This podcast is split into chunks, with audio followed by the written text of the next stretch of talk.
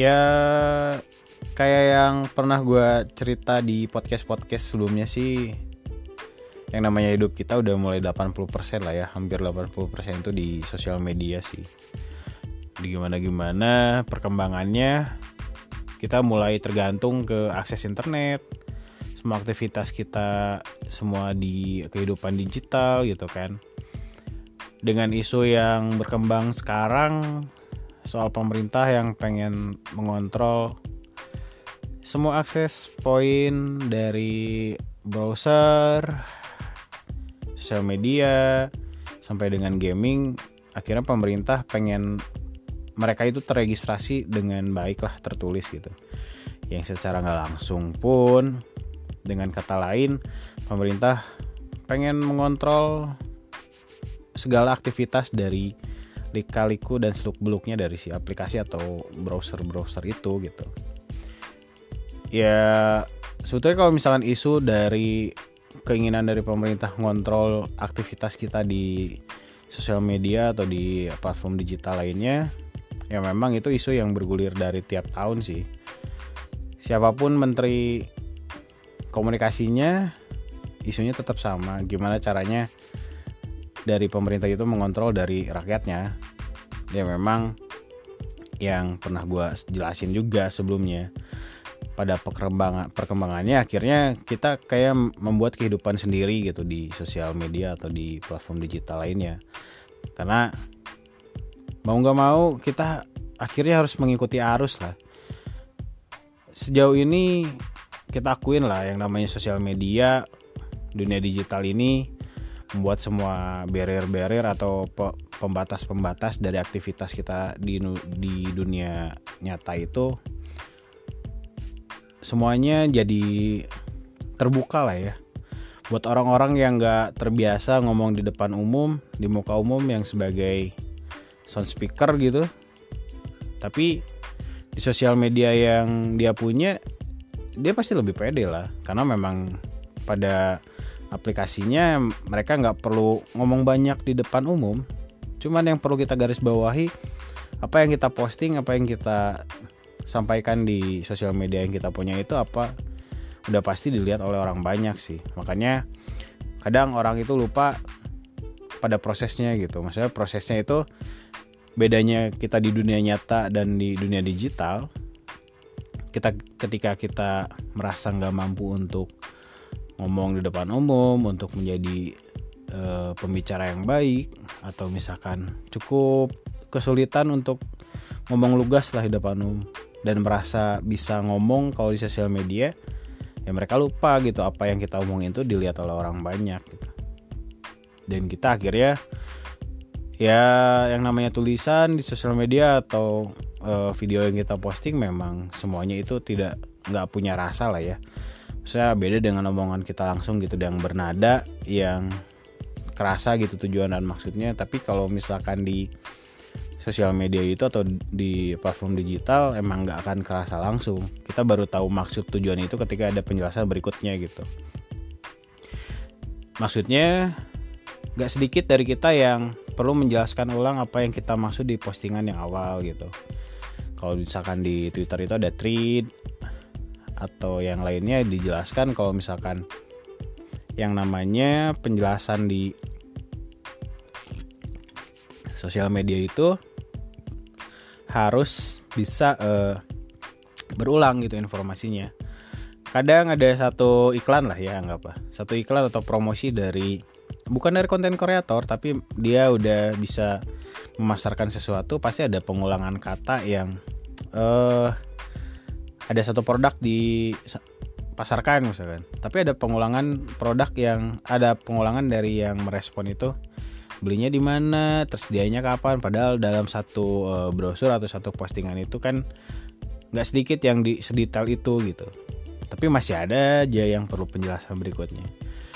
Itulah makanya yang tadi gue bilang juga kita hidup di sosial media itu kadang kita lupa apa yang tergambar yang seharusnya di dunia nyata gitu. Apa yang kita omongin di dunia nyata kadang memang gak selugas apa yang disampaikan di sosial media tapi maksud tujuan yang tersampaikan di sosial media kadang harus diulang dulu bahwa itu menjelaskan satu dan lain hal gitu. Itu yang gue garis bawahin memang perlu disadari dan perlu terkontrol aja sih. Baik lagi ke isu yang ada niatan dari pemerintah untuk mengontrol isi dari platform digital yang beredar di Indonesia. Menurut gue itu uh, ya sebab akibat lah ya. Karena nggak sedikit yang gue jelasin di podcast sebelumnya pun di setiap episode sebelumnya kita harus itu harus bisa bisa memindahkan mental kita itu dari dunia nyata ke dunia digital gitu. Kadang memang nggak sedikit yang mental di platform digitalnya kayak singa gitu. Tapi kan di dunia nyatanya nggak se segalak itu gitu. Ada yang kayak gitu. Cuman ya yang gue gua garis bawahin di sini gue bukan berarti setuju atau pro dengan apa yang pemerintah sedang garap sekarang gitu. Tapi dengan apa niatan baik di dalamnya kita ya gue sih apresiasi aja. Karena memang pada dasarnya semuanya itu harus terkontrol dengan cukup baik lah. Terkontrol tidak harus terkondisikan gitu kan. Karena memang pada akhirnya ada beberapa orang yang merasa uh, cukup vokal di platform digital merasa dengan kebijakan-kebijakan yang terkait dengan dunia digital di Indonesia itu mulai sedikit banyaknya terasa kayak hmm, di berangus lah ya dikurangin karena memang fungsi kontrol dari undang-undang ITE ditambah lagi sekarang dengan isunya bahwa pemerintah akan mengontrol dari isi dari konten apa yang ada di platform-platform sosial media. Itu yang membuat merasa dari sebagian besar pengguna dunia digital ini merasa terbatasi lah ya. Sampai ada yang eh, terkait dengan hak asasi manusia disinggungnya sampai disinggung terkait dengan hak demokrasi untuk berbicara gitu. Itu baik lagi sebetulnya pada koridor yang semestinya yang disepakati bersama sih memang. Dan gue baik lagi di sini gue nggak sepenuhnya setuju dengan apa yang sedang isu ini bergulir terkait dengan blokir pemblokiran dan fungsi kontrol dari pemerintah cuman kan kita harus sepakat nih fungsi uh, kontrol kita juga sebagai rakyat lah ya. Karena memang pada fungsi e, bernegara sendiri e, ada fungsi dari rakyat ada fungsi juga dari pemerintah. Ya kita sebagai e, rakyat juga harus memiliki fungsi untuk mengontrol pemerintah tentunya kan. Segala keberatan dari kebijakan yang sekarang lagi rame dibahas dan isu yang lagi bergulir ini terkait dengan niatan dari pemerintah untuk mengontrol dalam tanda kutip setiap aktivitas rakyatnya di sosial media ya memang itu bagian dari resiko perkembangan dunia digital saat ini gitu. Ya kita nggak bisa ngehindarin lah ya maksudnya perkembangan dunia digital tapi gue baik lagi ke apa yang pernah gue jelasin di episode episode sebelumnya. Terkadang kita belum merasa siap sebetulnya untuk uh, cepatnya perkembangan di dunia digital gitu. Dengan segala akses yang terbuka akses informasi akses untuk e, berbicara akses untuk menyampaikan pendapat. Tapi mental kita sebetulnya tidak belum atau belum nyampe untuk kesiapan di titik itu gitu disadari nggak disadari sih sebetulnya karena semuanya juga berproses kadang ada yang merasa dirinya sudah menjadi uh, expert di dunia digital ya merasa cukup gitu. Sedangkan di dunia nyata kita sebagai seorang yang menguasai satu ilmu pasti akan ngerasa banyak hal yang perlu diperbaiki dari ilmu itu gitu. Kita nggak bisa uh, mengklaim diri kita sudah menguasai satu hal dan merasa benar untuk hal tersebut gitu. Tapi nggak sedikit juga sekarang di dunia digital orang-orang yang ngerasa sudah menguasai satu menguasai satu hal dan merasa dirinya cukup dan merasa untuk berhak sepenuhnya atas apa untuk mengomentari, mengkritisi, mengkoreksi gitu. Ya sebetulnya itu hak setiap orang sih dengan segala landasan teori dan ilmunya lah ya. Tapi ya kita pun sebagai orang yang awam berhak juga pada akhirnya untuk berbicara yang akhirnya membuat sebuah siklus yang cukup mengkhawatirkan sih. Siklus di uh, dunia digital ini apalagi di sosial media memang siklusnya akhirnya ketika ada satu hal dikomentari oleh yang dalam tanda kutip ahlinya dan seolah dianggap sebagai ahlinya maka akan banyak kesepakatan dari apa yang disampaikan oleh dia gitu. Tapi ketika belum tentu benar gue garis bawahi lagi apa yang disampaikan oleh ah yang dianggap oleh ahlinya itu belum tentu benar karena memang di prosesnya pun harusnya di dunia nyata juga ada cross ilmu, cross check ilmu gitu. Sedangkan di sosial media kita nggak ada proses untuk itu gitu. Waktunya mungkin ada untuk proses cross check lagi, waktunya untuk cross ilmu lagi, tapi terkadang orang yang menguasai satu dua ilmu yang dianggap mengklaim dirinya menguasai ilmu digital tertentu, akhirnya merasa omongannya dia itu benar dan seolah harus diikuti dan akhirnya orang-orang awam tuh merasa oh dia sebagai ahlinya ya udah kita ikutin. Yang gue baik lagi itu belum tentu benar gitu. Dan ini menjadi siklus gitu. Terkadang nggak sedikit yang akhirnya bahwa apa yang disampaikan oleh si ahli dalam tanda kutip ini ternyata salah. Dan orang-orang yang awam ini ya mereka nothing tulus gitu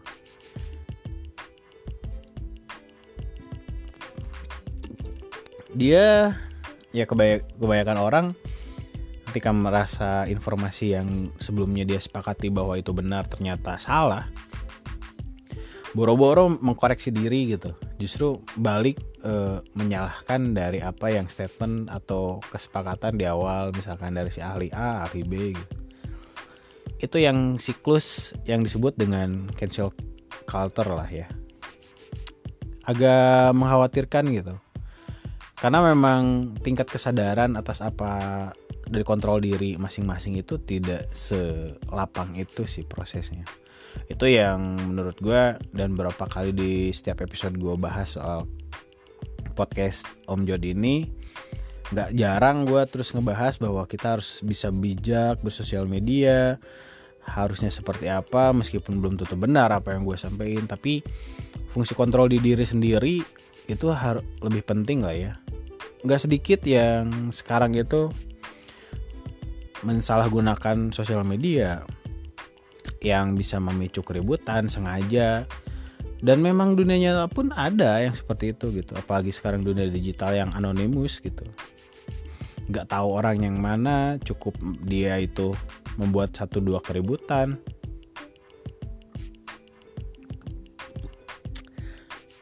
secara pemilik akunnya belum tentu benar ada di satu dua orang gitu. Itu yang harus bisa kita sadarin lah ya. Fungsi kontrol diri sih.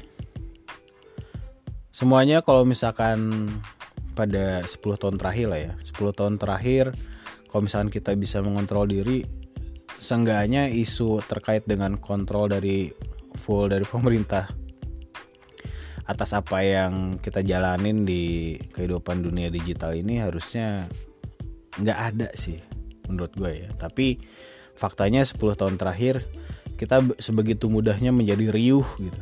Sebegitu mudahnya untuk bisa terpancing atas isu-isu yang berkembang di sosial media khususnya gitu. Hampir di setiap platform sosial media lah. Mulai dari Twitter, Instagram, Facebook, sekarang ada TikTok gitu grup WhatsApp, grup Telegram gitu. Gak sedikit yang menjadi wahana untuk bisa uh, tempat berkumpulnya orang-orang yang orang-orang yang memang suka keributan, gak sedikit gitu. Hal-hal yang negatif banyak muncul dari uh, setiap platform akhirnya karena memang kita tidak terlalu bijak lah sebagian besar dari kita tidak terlalu bijak untuk uh, menerima perkembangan digital akhir-akhir ini gitu. Toh faktanya 10 tahun terakhir memang seperti itu yang akhirnya mau nggak mau pemerintah yang sebetulnya dalam posisi yang menurut gue ya dalam posisi yang serba salah lah serba serba posisinya hmm, harusnya gimana ya? Hmm, gitu. Karena memang ketika uh, pemerintah yang konvensional ini terbiasa mengatur kehidupan masyarakatnya di dunia nyata. Ketika dia masuk ke dunia digital untuk mengatur rakyatnya jadi banyak lapisan yang harus ditabrak lah akhirnya. Makanya muncullah undang-undang ITE dulu akhirnya muncul aturan-aturan di uh, peraturan pemerintah di bawahnya gitu yang coba menembus untuk uh, gimana caranya mengontrol uh, orang-orang atau rakyat Indonesia yang beraktivitas di sosial media gitu akhirnya. Itu mau nggak mau karena faktanya gue tarik garis ke belakang aja 10 tahun terakhir dari 2002 2012 aja. Karena perkembangan internet cukup masif gitu kan dari 2012 sampai sekarang itu udah yang segala macam ada istilahnya dari mulai pasar jual beli oke. Okay, jual beli barang jual beli sahwat. Dari mulai uh, arena pancing keributan arena sarana atau misalkan jasa untuk menghilangkan akun sudah biasa gitu. Uh, jasa untuk uh, membuat keributan pun sudah ada gitu.